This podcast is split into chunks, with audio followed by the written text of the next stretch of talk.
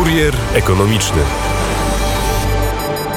12.31. Kurier Ekonomiczny, jego 20. wydanie przy mikrofonie Adrian Kowarzyk, a dziś jest z nami Jarosław Sachajko, poseł Kukiz 15, Demokracja Bezpośrednia, a także wiceprzewodniczący Sejmowej Komisji Rolnictwa i Rozwoju Wsi. Dzień dobry. Dzień dobry, kłaniam się nisko panu redaktorowi oraz naszym słuchaczom. I porozmawiamy piątkową porą o rolnictwie, o teraźniejszości, przeszłości, a szczególnie przyszłości polskiego rolnictwa, szczególnie w kontekście dokumentu nazywając, który się nazywa Polski Ład. Tam możemy trafić na kilka takich słów jak radykalne uproszczenie dla rolników. A jak pan podsumowuje, ciężko podsumować ustawę, bo jeszcze jej nie ma, no ale te kroki, które zmierzają ku nowej ustawie.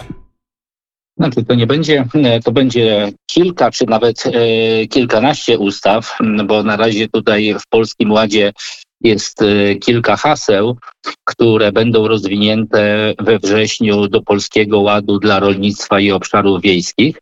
Ale pan redaktor podjął bardzo ważny temat uproszczeń, uproszczeń e, i jeszcze raz uproszczeń.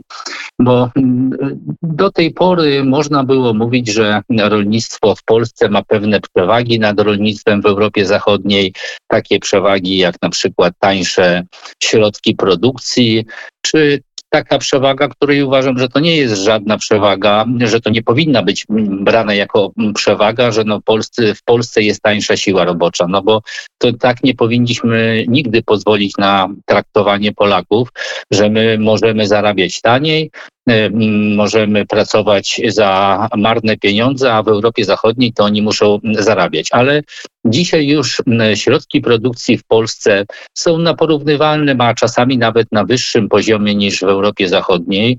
Również Polacy zrozumieli, że nie wolno konkurować tanią siłą roboczą, trzeba siebie szanować, swoje dzieci, swoje rodziny. Więc y, nie ma powodu, żeby, żeby y, inaczej traktować polskich rolników. Więc czym możemy konkurować? Możemy konkurować naszą zaradnością i pracowitością oraz możemy konkurować czasem. 24 godziny mają zarówno Polacy, jak i Niemcy, Francuzi czy Holendrzy. Ale niestety przez te lata e, od wejścia Polski do Unii Europejskiej polscy urzędnicy no, bardzo utrudnili życie rolnikom. Tak naprawdę, jeżeli rolnik cokolwiek chce zrobić, to trzeba wypełnić tony dokumentów, e, wielokrotnie chodzić do urzędu, wiele lat czekać na różnego rodzaju pozwolenia. Wiele osób nie rozumie, że wieś to jest miejsce pracy rolnika. To nam się tutaj, znaczy nam, no ja też jestem rolnikiem, ale tutaj wiele osób jadąc na wieś e, mówi, że chciałaby tam wypocząć. Tylko również tam pracują rolnicy i e, praca rolnika jest bardzo związana z pogodą i, e, i z ochroną środowiska. O to też trzeba byłoby, e, o tym też trzeba było pamiętać. Więc rolnik jak opryskuje czy to swoje sady, czy pola, to musi to robić z poszanowaniem dla, e, dla owadów zapylających, w tym pszczół. E, żeby to zrobić, to musi opryskiwać bardzo wcześnie rano albo bardzo późno w nocy. I do tej pory wielokrotnie rolnicy byli e, karani, a przynajmniej mieli wnioski do sądu o ukaranie. Często sądy były mądre i nie karały rolników, ale były przypadki, że byli karani rolnicy właśnie za to, że pracowali w nocy, czy to pryskali, czy to zbierali zboża, bo czy inne plony właśnie w nocy, bo obawiali się, że na drugi dzień będzie deszcz i znowu nie będą mogli chociażby zebrać zboża. To na czym będzie polegać ta zmiana w takim razie, bo wspomniał Pan o czasie? Zmiana będzie polegała na tym, że rolnik na wsi będzie mógł o dowolnym czasie zbierać swoje plony. Druga rzecz to info, informatyzacja rolnictwa. Czas to jest to, że w dzień, jak jest dobra pogoda, to rolnik e, jest w polu czy w oborze i, i dogląda zwierząt, czy robi uprawy w polu. Wieczorem ma czas i mógłby wtedy usiąść przed komputerem i wszystko przed tym komputerem e, wypełnić wszystkie wnioski, wszystkie dokumenty.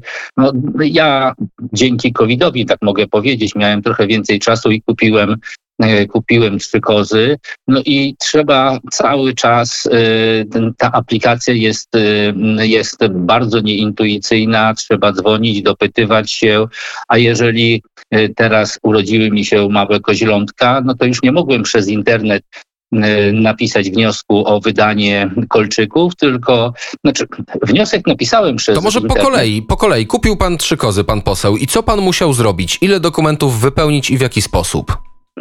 Mm, dokumenty w tej chwili już można wypełnić je e, elektronicznie, ale sama aplikacja tak dużo nieczytelnych błędów mm, wyrzuca, że rolnicy wolą iść do agencji i przy urzędniku te dokumenty wypełnić, żeby po prostu nie, nie, nie, nie, nie tracić wielu godzin na domyślanie się, co nie tak jest w systemie. Później po, mm, przy zamówieniu kolczyków można znowu to zrobić przez internet, ale żeby odebrać sam dokument, to już się trzeba mm, udać do agencji i e, odebrać osobiście ten dokument. I takich, przepraszam, no, no, może nie będę używał brzydkich słów jednak, no takich rzeczy, no, które nie powinny utrudniać rolnikowi życia jest bardzo dużo.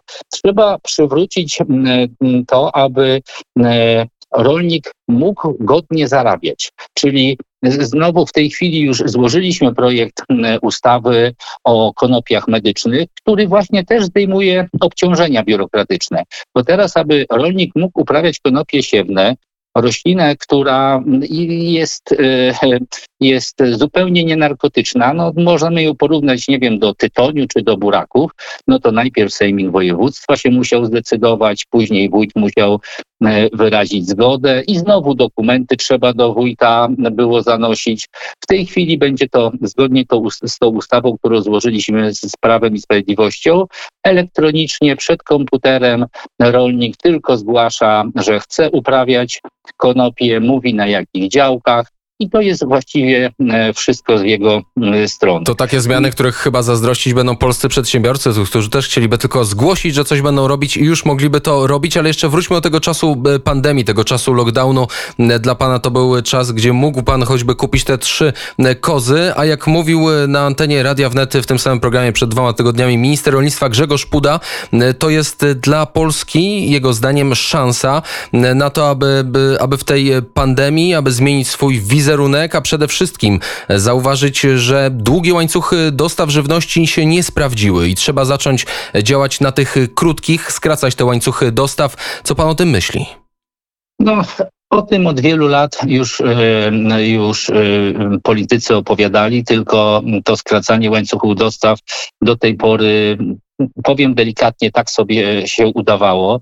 Ja już pięć lat temu przygotowałem projekt ustawy o sprzedaży bezpośredniej, tak żeby rolnik mógł swoje produkty, produkt totalnie ten łańcuch skrócić, czyli tak, aby mógł go sprzedawać przez internet.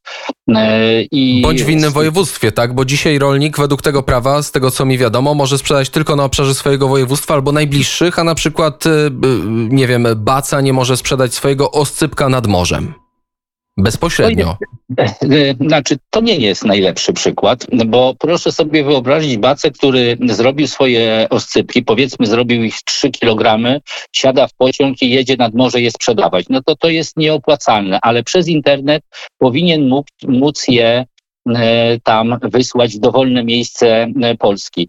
E, również sprzedaże takich gatunkowych alkoholi powinny być dozwolone przez internet, bo w tej chwili możemy przez internet, internet kupić dowolny alkohol z całego świata, ale Polak nie może takiego alkoholu przez internet czy rolnik alkoholu przez internet nie może e, wysłać. No to zawsze jest e, pytanie, co z młodzieżą, co z ustawą wychowania w trzeźwości, kto ten alkohol kupuje? To, to, jest, to jest jak najbardziej do sprawdzenia. Jeżeli pan podejmuje ten temat, to jest e, temat reklamy piwa, bo, bo, bo zaczyna się od właśnie picia piwa. Statystyczny Polak wypija 6, 11, 11 litrów, prawie 12 litrów czystego spirytusu, z tego 6 w postaci piwa. I jedno piwo dziennie statystyczny Polak wypija. Więc te, te reklamy tych piw, że tak powiem,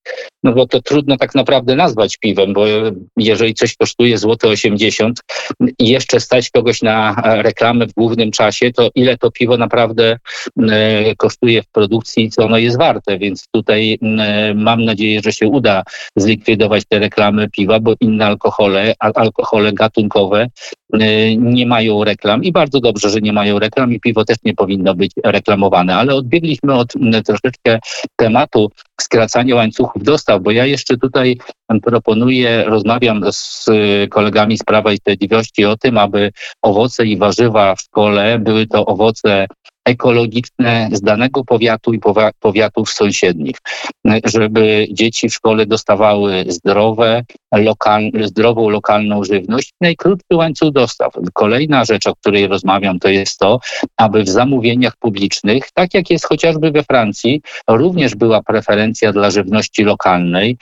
żeby, bo w tej chwili te zamówienia publiczne, czy chociażby te owoce i warzywa w szkole zostały opanowane przez duże firmy ogólnokrajowe, które kupują najtańszą żywność, konkurując zamiast jakością, to konkurują ceną i ta żywność niekoniecznie musi być, e, e, e, najczęściej nie jest żywnością lokalną. I czy tu ma pomóc tak zwana paszportyzacja polskiej żywności? Powiem wprost, że nie, bo ta paszportyzacja, która jest w tej chwili robiona, to ona bardziej pomaga w kontroli, bo ten pomysł, ja pracuję nad tym, żeby rozszerzyć ten pomysł, który jest zaprezentowany w ramach paszportyzacji, o to, aby, e, aby w sklepie było wiadomo na podstawie jakiegoś graficznego czy graficznych znaków, jak ta żywność jest przetworzona, ile ona w sobie zawiera e, chemii, w jaki sposób w jaki sposób, e, skąd ona pochodzi. To by wynikało z tej paszportyzacji, o której pan przed chwilą powiedział, ale na razie ta paszportyzacja kończy się przed sklepem. A tak naprawdę dla każdego klienta interesuje i jest ważne to, co bierze spółki. I on powinien nie, nie z lupą, nie z jakimś wielkim szkłem powiększającym, czytając mm, na opakowaniu mm, czcionkę, ósemkę, czy nawet mniejszą, mm, tego się nie da przeczytać, powinien przy cenie widzieć właśnie przynajmniej te podstawowe rzeczy. Jaka to jest jakość, skąd pochodzi, jak ona jest chemizowana. No dobrze, e... mamy ostatnią minutę, by, przepraszam, e, kończy nam się czas, więc może, bo poruszyliśmy wiele różnych tematów, więc może na koniec e, takie clue, jakie są najważniejsze cechy tego Polskiego Ładu, jeżeli chodzi o rolnictwo, co jest pańskim prywatnie oczkiem w głowie, jeżeli mogę tak zapytać, co jest najważniejsze? Panie rektorze, tak się nie da. Ja cztery, prawie pięć lat temu opracowałem obywatelski program rolny Kukiz 15. To jest duży pakiet rozwiązań, on jest dostępny na stronie sachajko.pl. Ogólnie to powinno być uproszczenie e, właśnie tej biurokratyzacji, upodmiotowienie rolników, żeby mieli wpływ na całe swoje otoczenie, ekologia, która się wpisuje w Europejski Zielony Ład oraz e, opłacalność działalności rolniczej. To, to są takie trzy bloki, w które się wpisuje kilkanaście e, konkretnych ustaw, które, tak jak powiedziałem, są już opracowane w obywatelskim programie rolnym. Ale czy w Polskim Ładzie będą te kroki? E, o tym cały czas rozmawiam już od pół roku. Zakładam, że będą, bo rozmowy są naprawdę bardzo obiecujące. No już powiedziałem, że jedna ustawa została złożona, chociażby ta o konopiach siewnych, ale tych ustaw jest bardzo dużo, chociażby zmiana ustawy o izbach rolniczych, żeby izby rolnicze były podległe rolnikowi, dokładnie tak samo ze związkami zawodowymi rolników, czy, o, czy ustawa o zmianie ustawy o spółdzielczości, tak żeby spółdzielni rolniczej to rolnik był najważniejszy, a nie prezes. Tak samo jak i w izbach rolniczych czy w związkach zawodowych, które promują szefa danego związku, zamiast ten związek powinien działać na rzecz rolników. I tu postawimy niestety kropkę, bo czas dobiegł końca, nawet już jest e, poza czasem. Jarosław Sachajko, poseł Kukiz 15, Demokracja Bezpośrednia, był gościem Radia Wnet. Dziękuję bardzo i do usłyszenia.